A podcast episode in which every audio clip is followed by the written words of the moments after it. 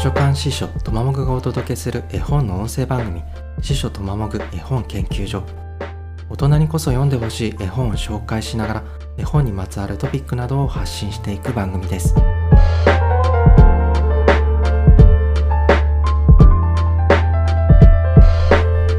今回ご紹介する絵本は高尾優子さんのくるみの中にはです。高尾優子さんは東京生まれの絵本作家です。多摩美術大学でグラフィックデザインを専攻するんですけど在学中に絵本をよく読むようになります。かなり絵本に魅了されたようで絵本専門店で有名なクレヨンハウスでアルバイトしてたくらいです。卒業後はおもちゃメーカーの企画デザイン室に就職して5年働いた後結婚してアメリカに移住します。アメリカでは水彩画や銅版画を学んで絵本を描き始めたのもこの頃です。その頃の絵本は出版社に持ち込んでもどれもダメだったみたいですがその時の編集者との出会いがきっかけとなって後に挿絵の仕事などにつながっていきます。それから日本に帰国すると1995年には「冬の日のコンサート」という絵本で絵本作家デビューします。その後も2007年から3年ほどドイツで暮らしたりもしながら絵本作りや挿絵の仕事を続けていきます。児童文学の挿絵を手掛けることが多かったおかげかそれかもともと物語の素養があったからか。多分どちらもでしょうけど高尾優子さん原作の「くるみの中には」は物語性があって深い奥行きが感じられます。児童文学を専門とする作家が書いた絵本という雰囲気があります。さてそのくるみの中にはですが2017年に出版された絵本です。2007年頃に構想が生まれたそうで出版まで10年くらいの年月がかかってます。ただその10年の間に得たものもあって例えば絵を切り貼りして作るコラージュという手法で絵を作った経験とか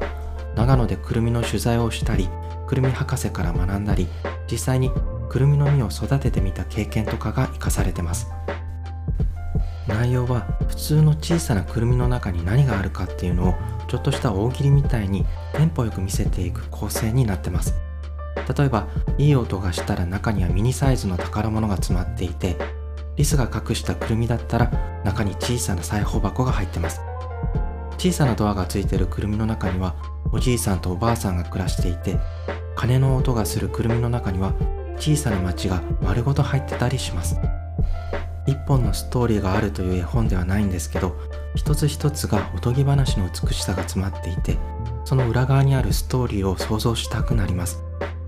くるみに住んでるおじいさんとおばあさんとかいくらでも前後のストーリーを空想できると思うしくるみの中の小さな町もファンタジーが巻き起こりそうな予感があります。この小さな町でも四季があるっぽいしというのも冬の訪れが描かれてるからですけど他に遠くの山とか空とか夕日も描かれていて街どころか世界がすっぽりくるみの中に入ってます。そんなこの街で繰り広げられるファンタジーのお話とかあれば読んでみたくなります。それもくるみ自体がやたらリアルに描かれてるのもポイントで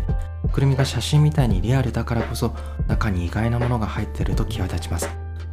それから絵本の終盤にしっとりと重いくるみが出てくるんですけどこれだけは中身の紹介がないです。命が詰まってるので中身を見せるんじゃなくてそれがどういう風に成長していくかを見せていきます。くるみ一つでいろんな物語を見せてくれたりくるみそのものの命のありさまも見せてくれるすごい絵本だと思いました。それから最後にくるみの中にはのスピンオフ的な絵本をご紹介します。小さな二人の家探しというタイトルで福音館書店の子供の友2020年3月号として発売されてます。くるみの中に住んでるおじいさんとおばあさんの話なのでくるみの中にはでおじいさんとおばあさんのシーンが気に入った方には特におすすめです。というわけで今回ご紹介したい本は高尾優子さんの「くるみの中には」でした次回も大人にこそおすすめしたい絵本や絵本にまつわるトピックなどをご紹介したいと思います番組を気に入ってくれた方はフォローしてくださると嬉しいです。